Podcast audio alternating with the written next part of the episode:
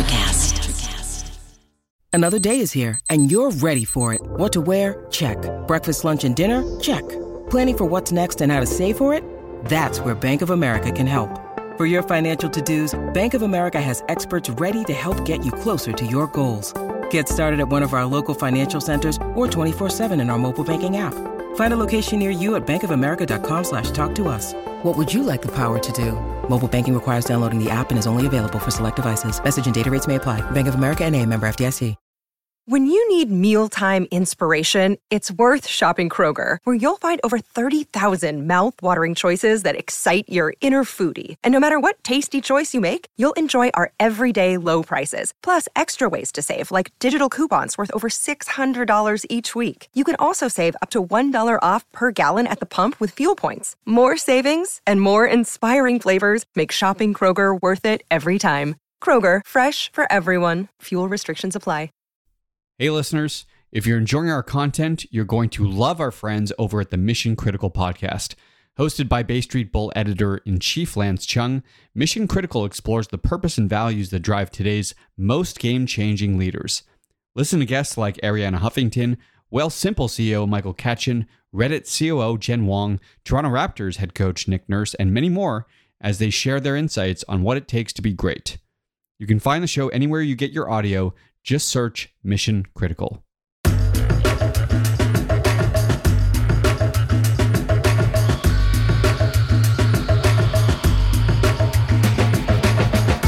This is E2 Entrepreneurs Exposed. We speak with all kinds of entrepreneurs and creators doing amazing things in business and beyond.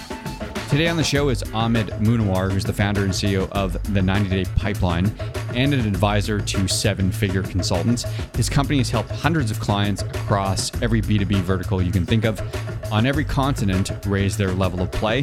He's got an incredibly interesting origin story, having gone from an accountant at Ernst & Young to the forefront of the digital marketing world, running a multi-million-dollar business backed by a unique blueprint that is truly something to be admired. In this one, we dive into some pretty interesting topics, including imposter syndrome and why having it is actually a good sign. We also talk about the importance of committing to mastery, why power positioning is the first step in getting marketing right, the power of LinkedIn as a primary channel for B2B selling, how to properly address and think about scaling a consulting practice, and so much more. And with that, let's get to the show.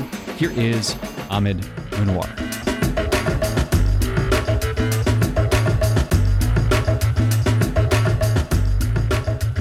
You were talking about this whole notion of imposter syndrome and self-doubt and how you see consultants that you work with experience this and how that holds them back. Just say more a little bit about that. And have you ever experienced it in your business where you've had to overcome this yourself? I mean, imposter syndrome, in my experience, is something that you're constantly battling with as an expert. And I don't think it ever goes away.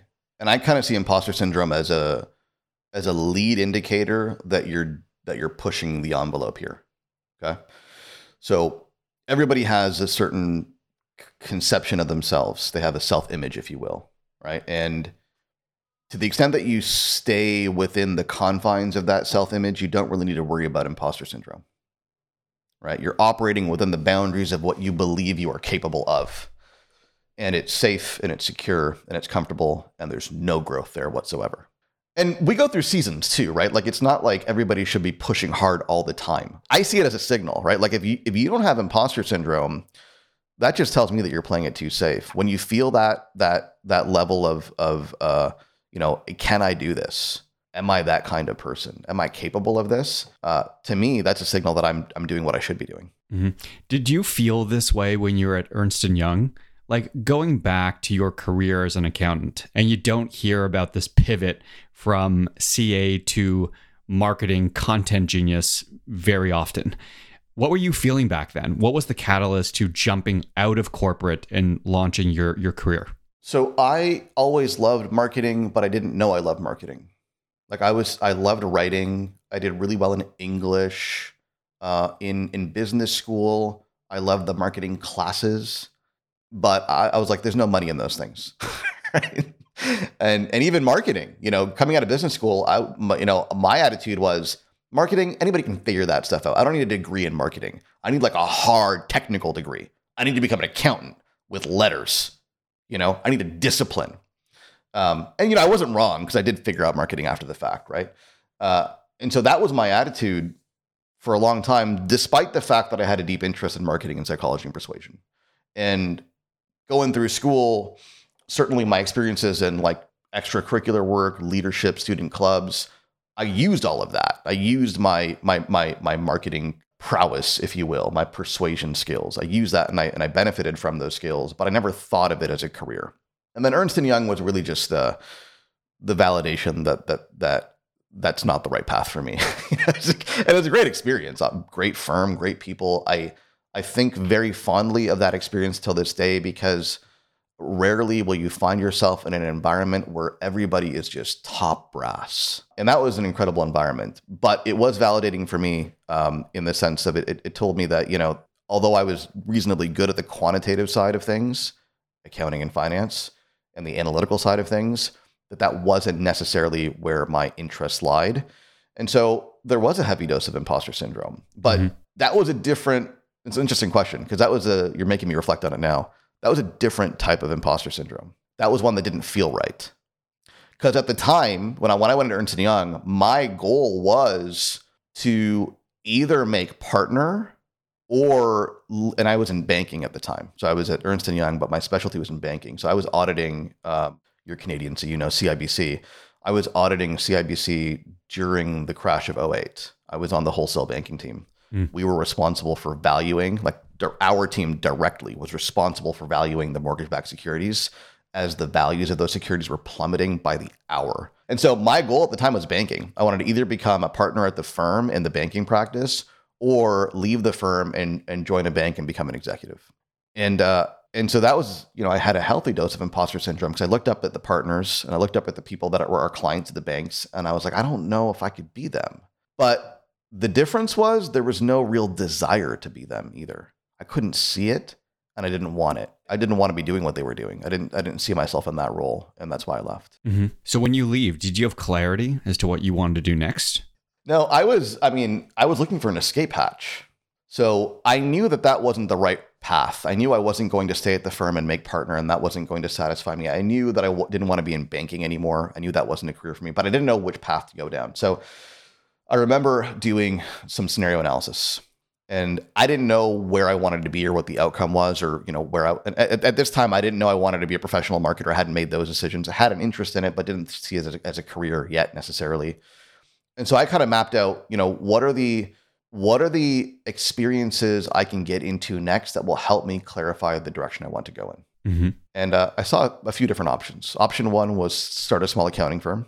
And sure, I'm not crazy about accounting anymore, but it's entrepreneurial and it'll be fun, right? Option two was go out into industry and get a kind of cushy controller job somewhere, or a VP of finance job somewhere. Something that's not terribly challenging, clock in 9 to 5, and then figure out in my spare time what I wanted to do. Because Ernst & Young was not 9 to 5. Ernst & Young was 9 to 9, right? And busy season was 9 to 12, right? So you didn't have a lot of time and space to think through outside of work what you wanted to be doing. So that was option two, go find a cushy job in finance and then figure out on the side what I wanted to do.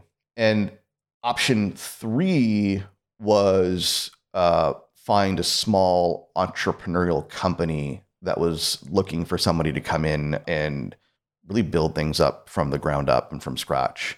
And that's what I chose, because the opportunity presented itself. Those are hard to find. But I had a couple of friends who had started up a consulting firm. They had one big whale client, and they didn't really think of it as a business yet. They just started the firm on the back of a contract, which is very typical, right, in consulting. And they were like, hey, maybe there's a business here. Why don't you come and help us build out the business? And that's what I ended up doing.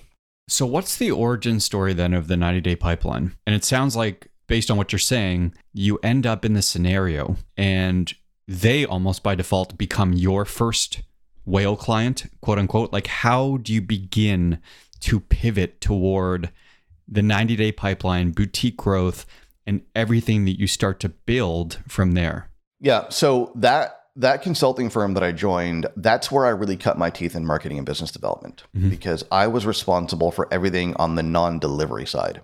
So we were in the education management space, and my colleagues, the consultants, the subject matter experts, were masters and PhDs in education.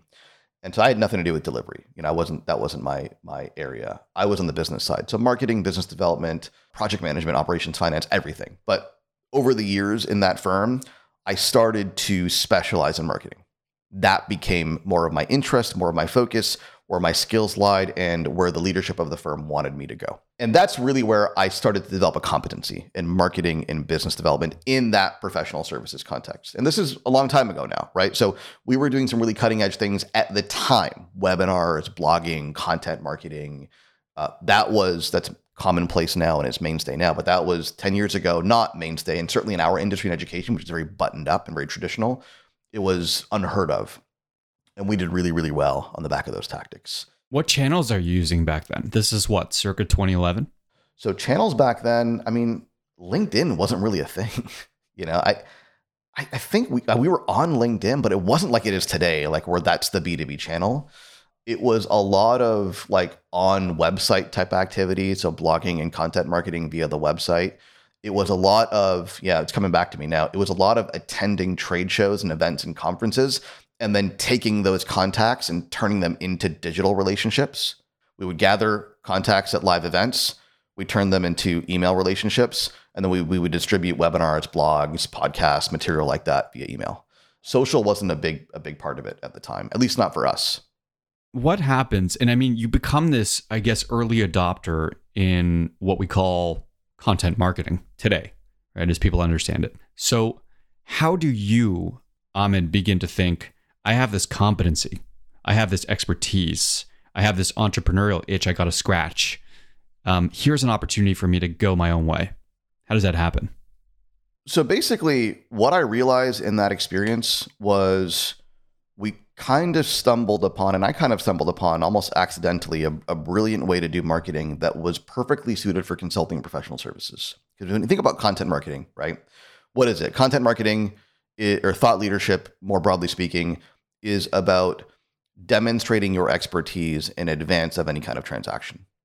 What it's like, don't take my word for it. Here's the proof that we're really good at what we do and that we're experts. And if you decide to engage with that proof and drink the Kool-Aid, then let's have a conversation, which is, I didn't know it at the time, but a brilliant way to sell consulting services and professional services, because your expertise precedes you, your reputation precedes you. And ultimately, what are you buying from a consultant or a service provider? You're buying their expertise and their insight, right? And so it's a great way to sell all kinds of things, but it's a brilliant way to sell consulting. And so after I saw how well that worked in that context, that capability combined with the itch. At this point, I had the itch. Leaving Ernst & Young, I didn't have the itch to start a company because I knew eventually I would, I didn't feel ready. I didn't have an offer. I didn't know what I would do, right? Now I had an offer. I knew that I could take this capability, marketing, business development, content marketing, right? Copywriting in a professional services context. And I knew that, like the firm that I was working with at the time, there were many other small boutique professional service firms that don't know what the heck they're doing on this front, have no idea where to begin, and can't afford to, and probably shouldn't hire a senior level marketer and pay them six figures to do this for them, because they didn't need that kind of support at that level. And so that was the impetus for me to start Boutique Growth. And the name, although I don't like it anymore, to be frank, it worked at the time. It was about helping boutique professional services firms grow. And that was it. So initially I sold myself as kind of a hired gun, director of marketing on a fractional basis. If you're a consulting firm, professional service firm, I would come in and I would basically run your shop on a fractional basis, build the team, run the campaigns, help you create the content, work with the subject matter experts. And that was the first, I would say 3 to 5 years, probably 4 years of the business. And that's really, to answer your previous question, how did the 90-day pipeline come about? It was through that experience. It was battle testing, the experience I had with one firm, right? Taking that and then running that playbook in different firms, in different industries, in different ways, and observing what works and what doesn't work. That was the impetus for me to package up that learning into the formula and the program that we call the 90-Day Pipeline. Mm-hmm. And just to paint a relative picture for folks, I mean, now, you're 7 years plus into the business. This thing has scaled really nicely. You've really cracked the code, I would say, on scaling a consulting operation or an advisory operation, which, you know, at least in my experience and based on what I've seen, has been a major challenge for folks. So talk a bit more about that. I think it's a challenge for folks for a couple of reasons, and you're spot on. It's funny because I've got a couple of buddies in this space who run similar businesses to me, and sometimes we reflect on, we've been in lots of masterminds, we've been in lots of programs that help people do these things, and you know, the honest to goodness truth is the success stories are far, you know, few and far between.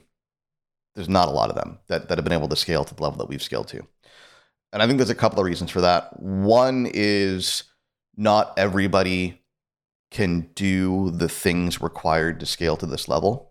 And this is going to risk me sounding arrogant, but I assure you it's not arrogance. I just have certain capabilities that are perfect for this. Like, you know, marketing, sales, those are the harder things to dial in. And those tend to be where I excel.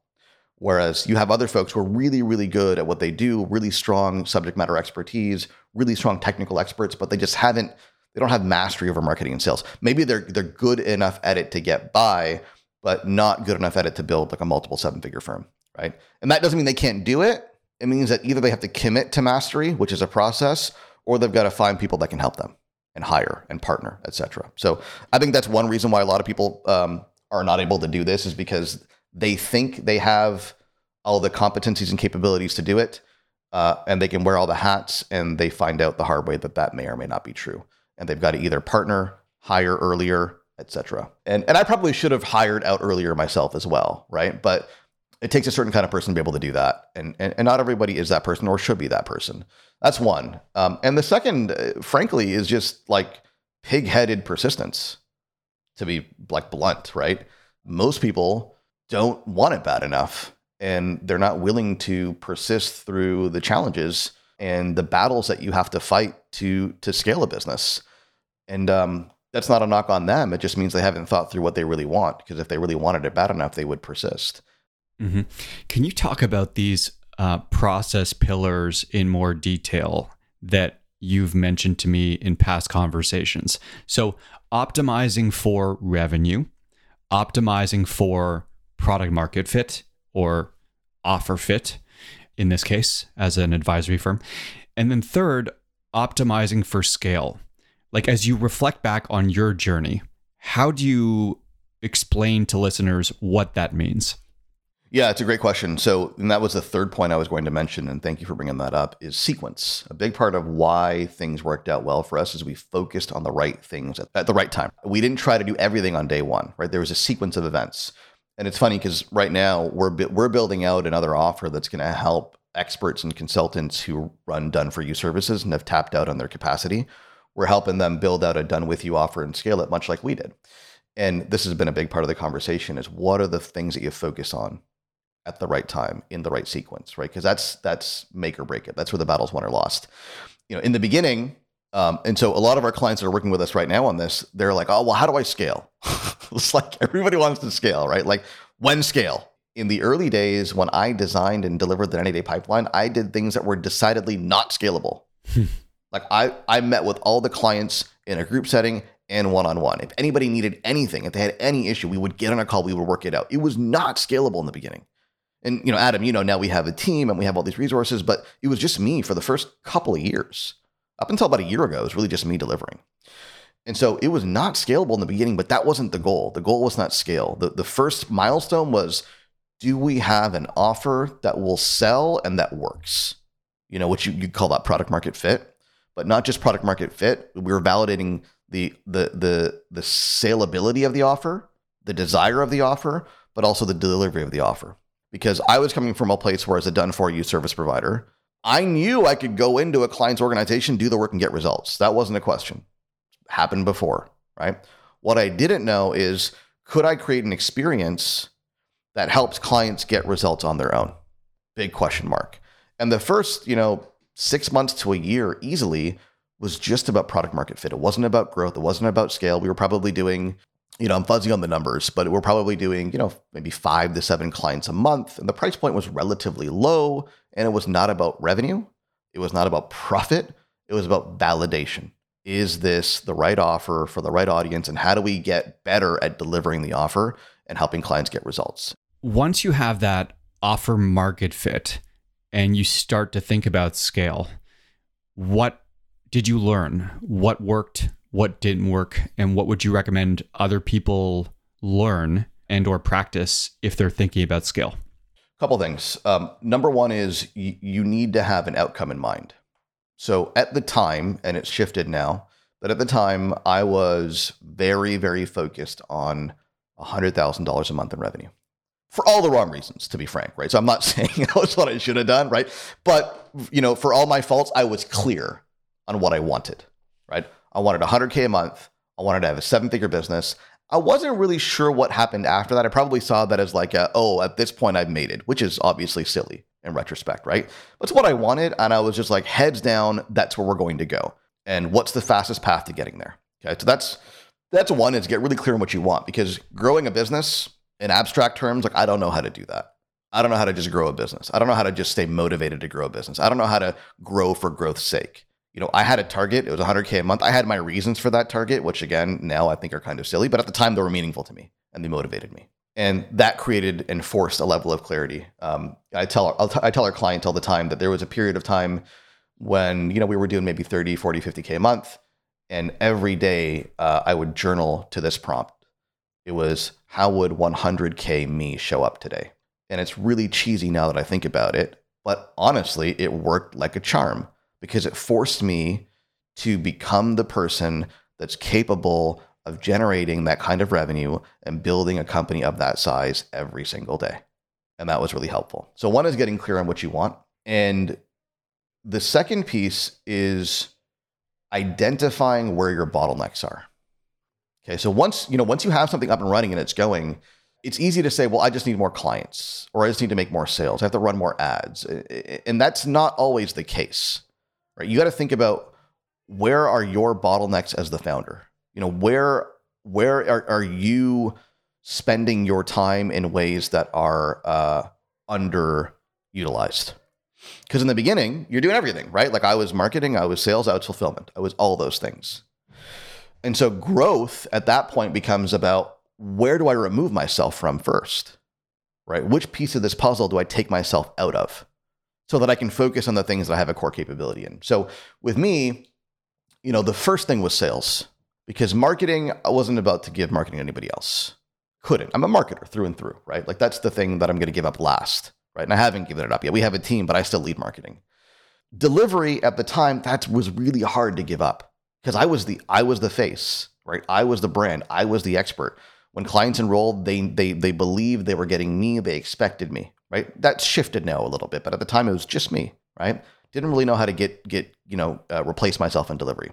So the obvious answer was sales. You know, could I get somebody else or people to come in and replace me in the sales conversation? I mean, that was a big lift, frankly, right?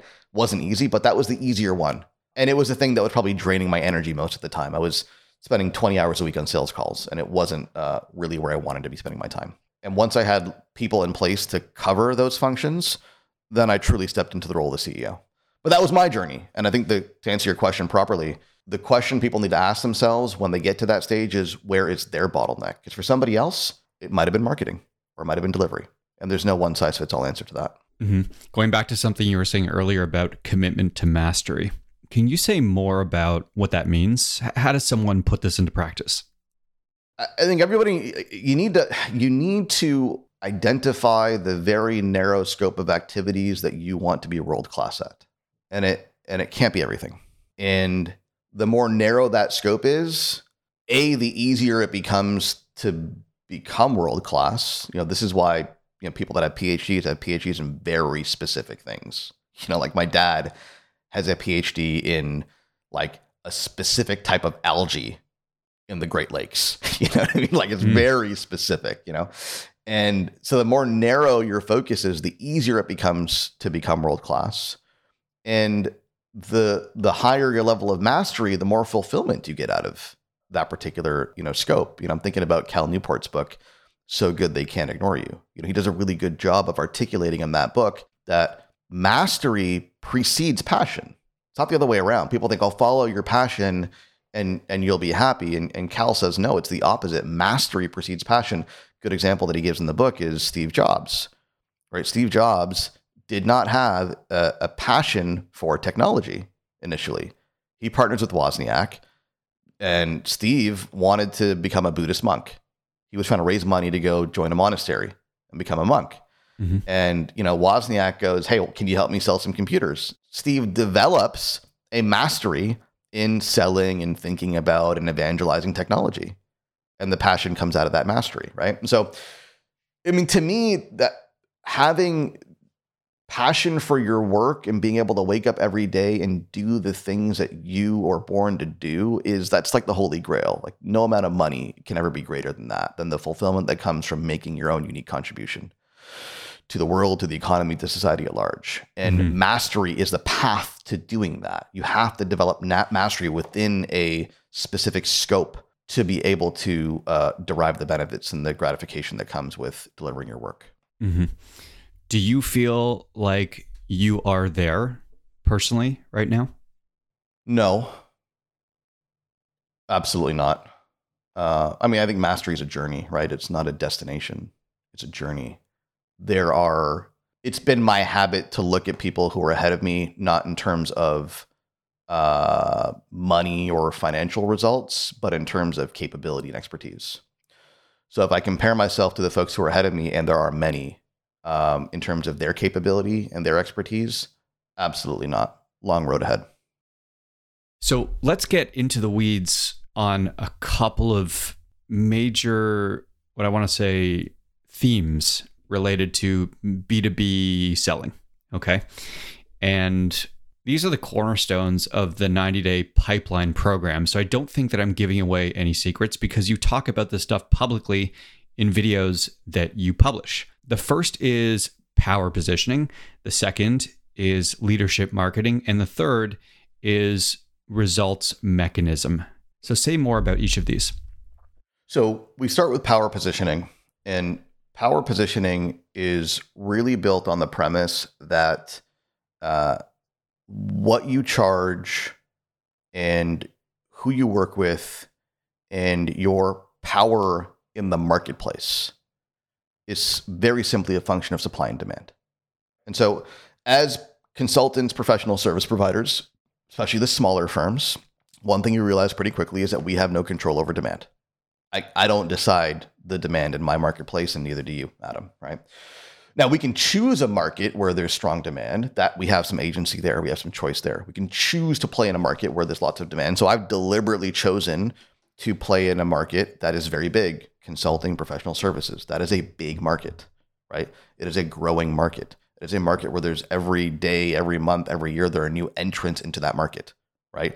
My market is not static, it's dynamic. So I've deliberately chosen a big market where there's lots of demand, okay?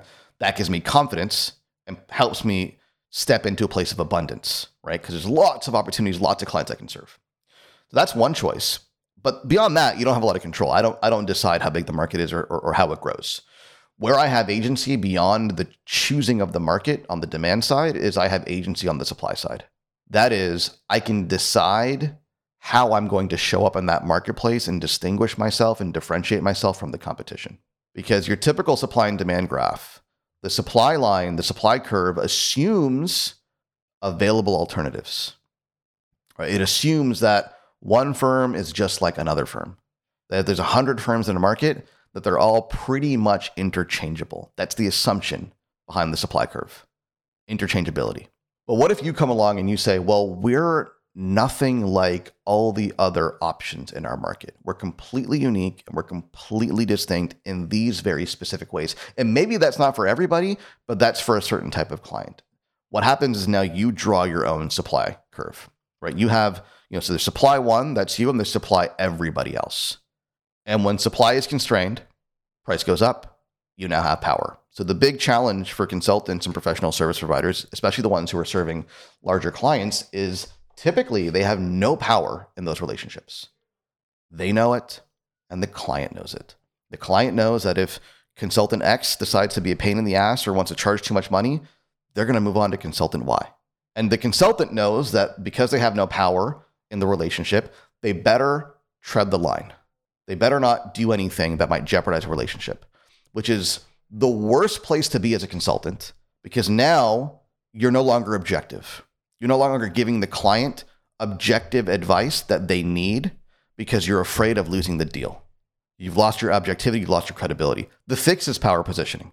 It's to craft a position in the marketplace such that for a certain segment of the market, you are the only viable choice, not the best choice, not the better choice, not the different choice, the only viable choice. So that when they engage you, when they see you, when they discover you, they go, oh my goodness, these folks are uniquely positioned to do what we need to do. And we haven't seen anybody else like them before. So you carve out your position, your power positioning, and then obviously it's critical to focus on this pillar number two. So I would actually go to the third pillar you mentioned next, which is the results mechanism, because the results mechanism is an extension of positioning. So once I find an expert, consultant, professional service provider who clearly is uniquely positioned to do the work that we need to do, and we have trust and confidence that they can do it, the next question becomes, well, how? How does that happen? How does it work? And the results mechanism is a very simple, clear, compelling articulation of here's how we get results. It's a big shift for a lot of consultants because most of them are accustomed to and addicted to selling inputs. And it's a lazy way to sell. The shift is, when we have a results mechanism, is we shift the conversation from inputs and what we're going to do to outputs and what's going to happen, the results that are going to be achieved. And that's an important shift in the conversation because, one, the best clients are the ones who care about outcomes and outputs and not inputs. The best clients are the ones who say, Adam, I don't care. I don't care how long it takes. I don't care how many meetings. I don't care what the deliverables are. What I care about is, are we going to do this? Is the outcome going to happen? And are you with us on this? Those are the best clients because A, they're motivated. B, they pay top dollar, because you pay a whole lot more for outcomes and outputs than inputs. C, they give you the space to do your damn job. And the last piece, leadership marketing. Leadership marketing is essentially about proving your positioning to the marketplace. So everything up until now, it could be a claim, right? I could claim to be the best choice in the market. I can claim to be the only viable choice. I can show you my result mechanism. And maybe you believe it, and maybe you don't believe it. And the reality is that most good claims come with a healthy dose of skepticism by design, right? And you know, a lot of folks, they will water down their claims because they want to make it believable, or they feel uncomfortable making a certain type of claim. Our program's a good example. 90-Day Pipeline is pretty clear. Fill your pipeline in 90 days. Really compelling for people that haven't been able to do that for years or don't know the first thing about filling a pipeline. And so you've got to be able to couple that skepticism with proof. And that proof needs to come from your marketing, right? And a lot of people are thinking, well, yeah, when I get in front of somebody, I'm able to show them, I'm able to demonstrate my expertise, I'm able to show them proof and all those kinds of things. Well, the question is, how are you going to get in front of people? Like, why are they going to have a conversation with you? And if you want to, you know, restrict yourself to the personal relationships that you have, then fine, all good. But if those relationships and the scope of your network are insufficient to drive your business, you're going to have to talk to strangers at some point and find ways to open up new relationships. And that's where leadership marketing delivers, is you put your expertise on display in front of your market so that people that don't already know you, don't already have a pre-existing relationship with you, don't already trust you, they can engage with your material and assess the quality of your insights based on their merit, and then go, oh, I like the way this person thinks. I like what they have to say. And what happens is they say to themselves, we need this kind of thinking inside our organization.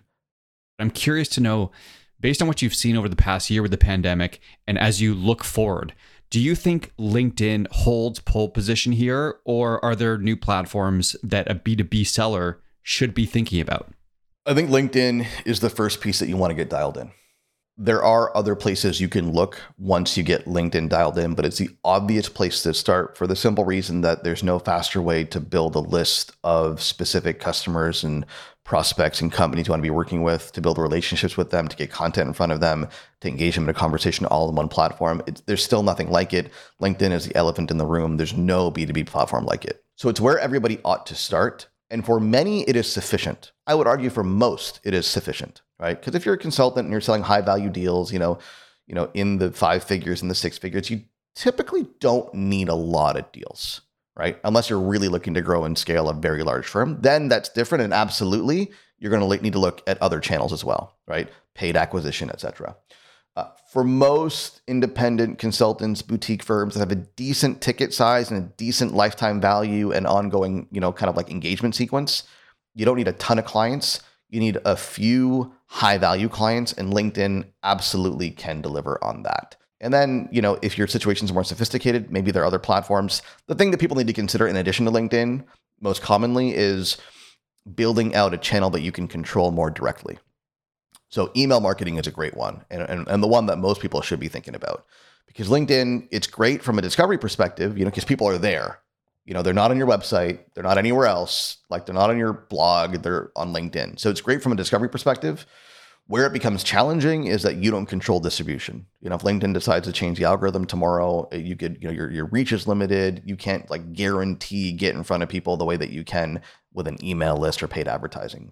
Let me ask you about sales. So let's talk about best practices, tips, tricks that people seem to overlook. And, you know, my experience with you, you know, you talk a little bit about these winning behaviors in sales that are surprising. And interestingly, the factors that people selling B2B think about, you know, i.e. price, payment terms, location, don't even hit the top 10 here. So what are some of these behaviors in sales that people should understand? So common sense applies here, right? If you put yourself in the buyer's position, what's going to make you choose a consultant or professional service provider? And it's likely not at the top of your list. It's likely not, you know, how good looking are they, and do they play a good round of golf, and do I like having conversations with them? Although the latter is maybe relevant, right? But at the end of the day, if you're a serious buyer looking for results, what you want is you want to hire the consultant or the firm that you believe has the highest probability chance of getting you results. That's what you want. You want results, right? Not to feel good or have good conversations, but to get results. So what drives results, and how do I get confidence in the ability of a firm or consultant or advisor to get me results?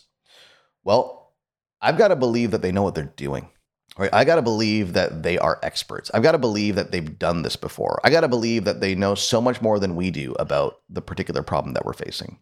And so there was a very large study of professional services transactions done by the Rain Group. This is years ago. It's an old study now, but it still holds true. And what they did was they asked the buyers of 600 some odd professional services transactions to rank the sellers across 43 different factors.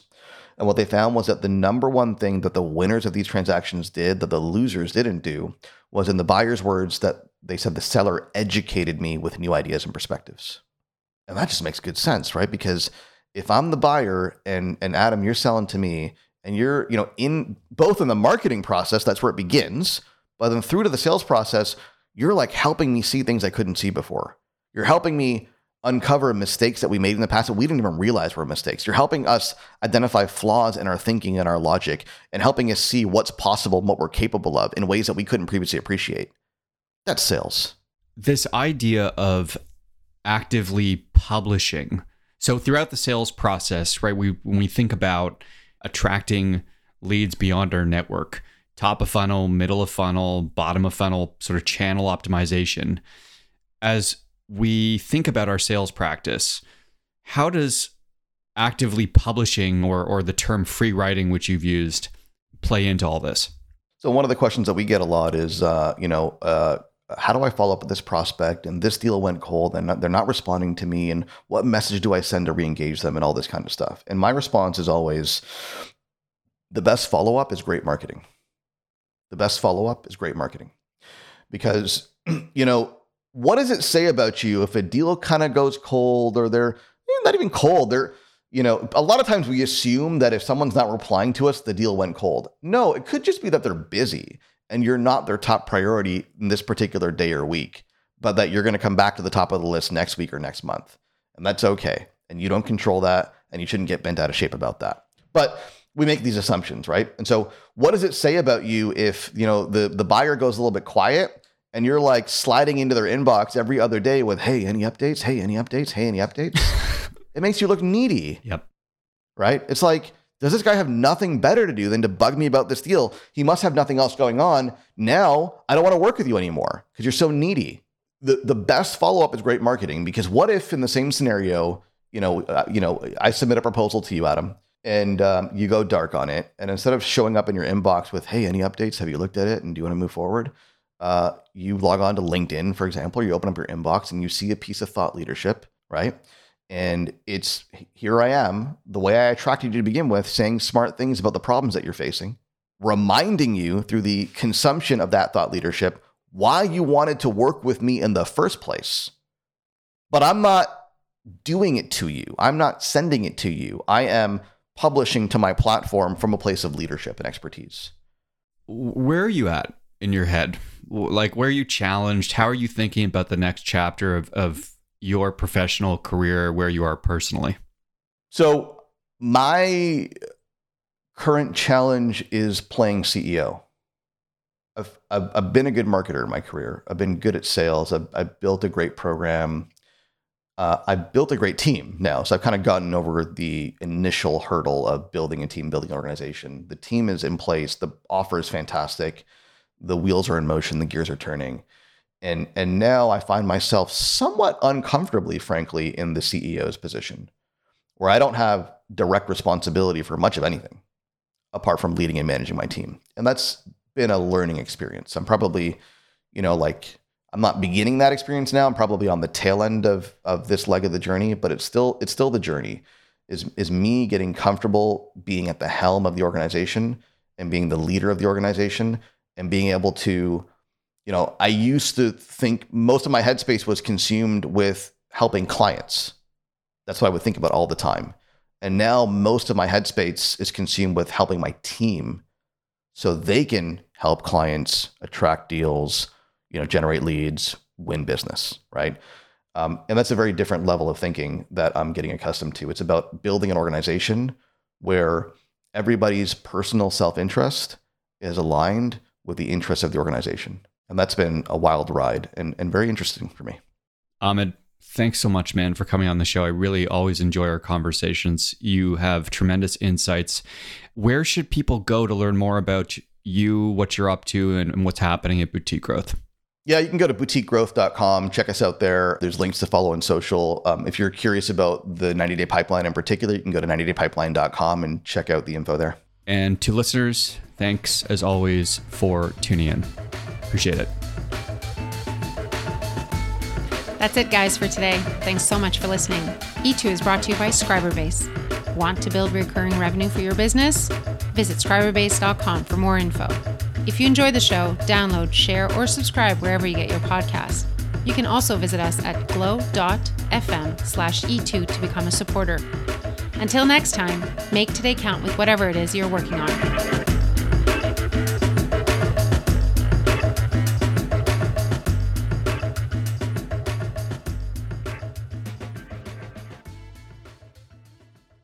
Hi, I'm Lessa Cadet, host of Her Extraordinary Life by Design podcast, where we celebrate women who are shaping their lives one extraordinary day at a time. I speak with women from all over the world about what they do and how they are passionately pursuing their dreams and creating meaningful impacts on their communities. So come join us and learn about all there is to learn about these extraordinary women. Today is working for me. Do you believe that for yourself? Hey, I'm Pastor Julie, and I want to empower you through encouragement, inviting you to my podcast, Big Truth Encouragement, where I unpack living a faith-filled life. I created my podcast for the ladies, but gentlemen, you'll gain something too. So I invite you to listen to Big Truth Encouragement on Electricast and any platform where you listen to your podcast. Electricast. Electricast.